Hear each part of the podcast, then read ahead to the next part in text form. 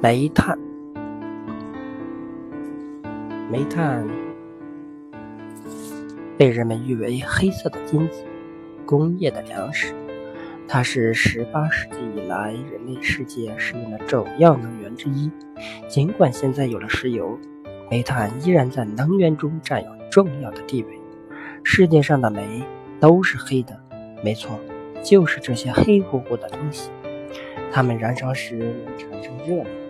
推动发电机发电，能够变成蜂窝煤做饭，供给人们的生活。煤炭是怎样产生的呢？亿万年前，地球上有大片的森林，由于地壳运动等原因，树木被埋在了地下，它们在地底下腐烂，然后变成泥炭或腐泥。地下运动加剧，泥炭进一步下沉。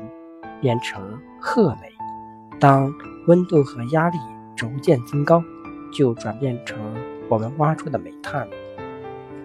煤矿里为什么会发生瓦斯爆炸呢？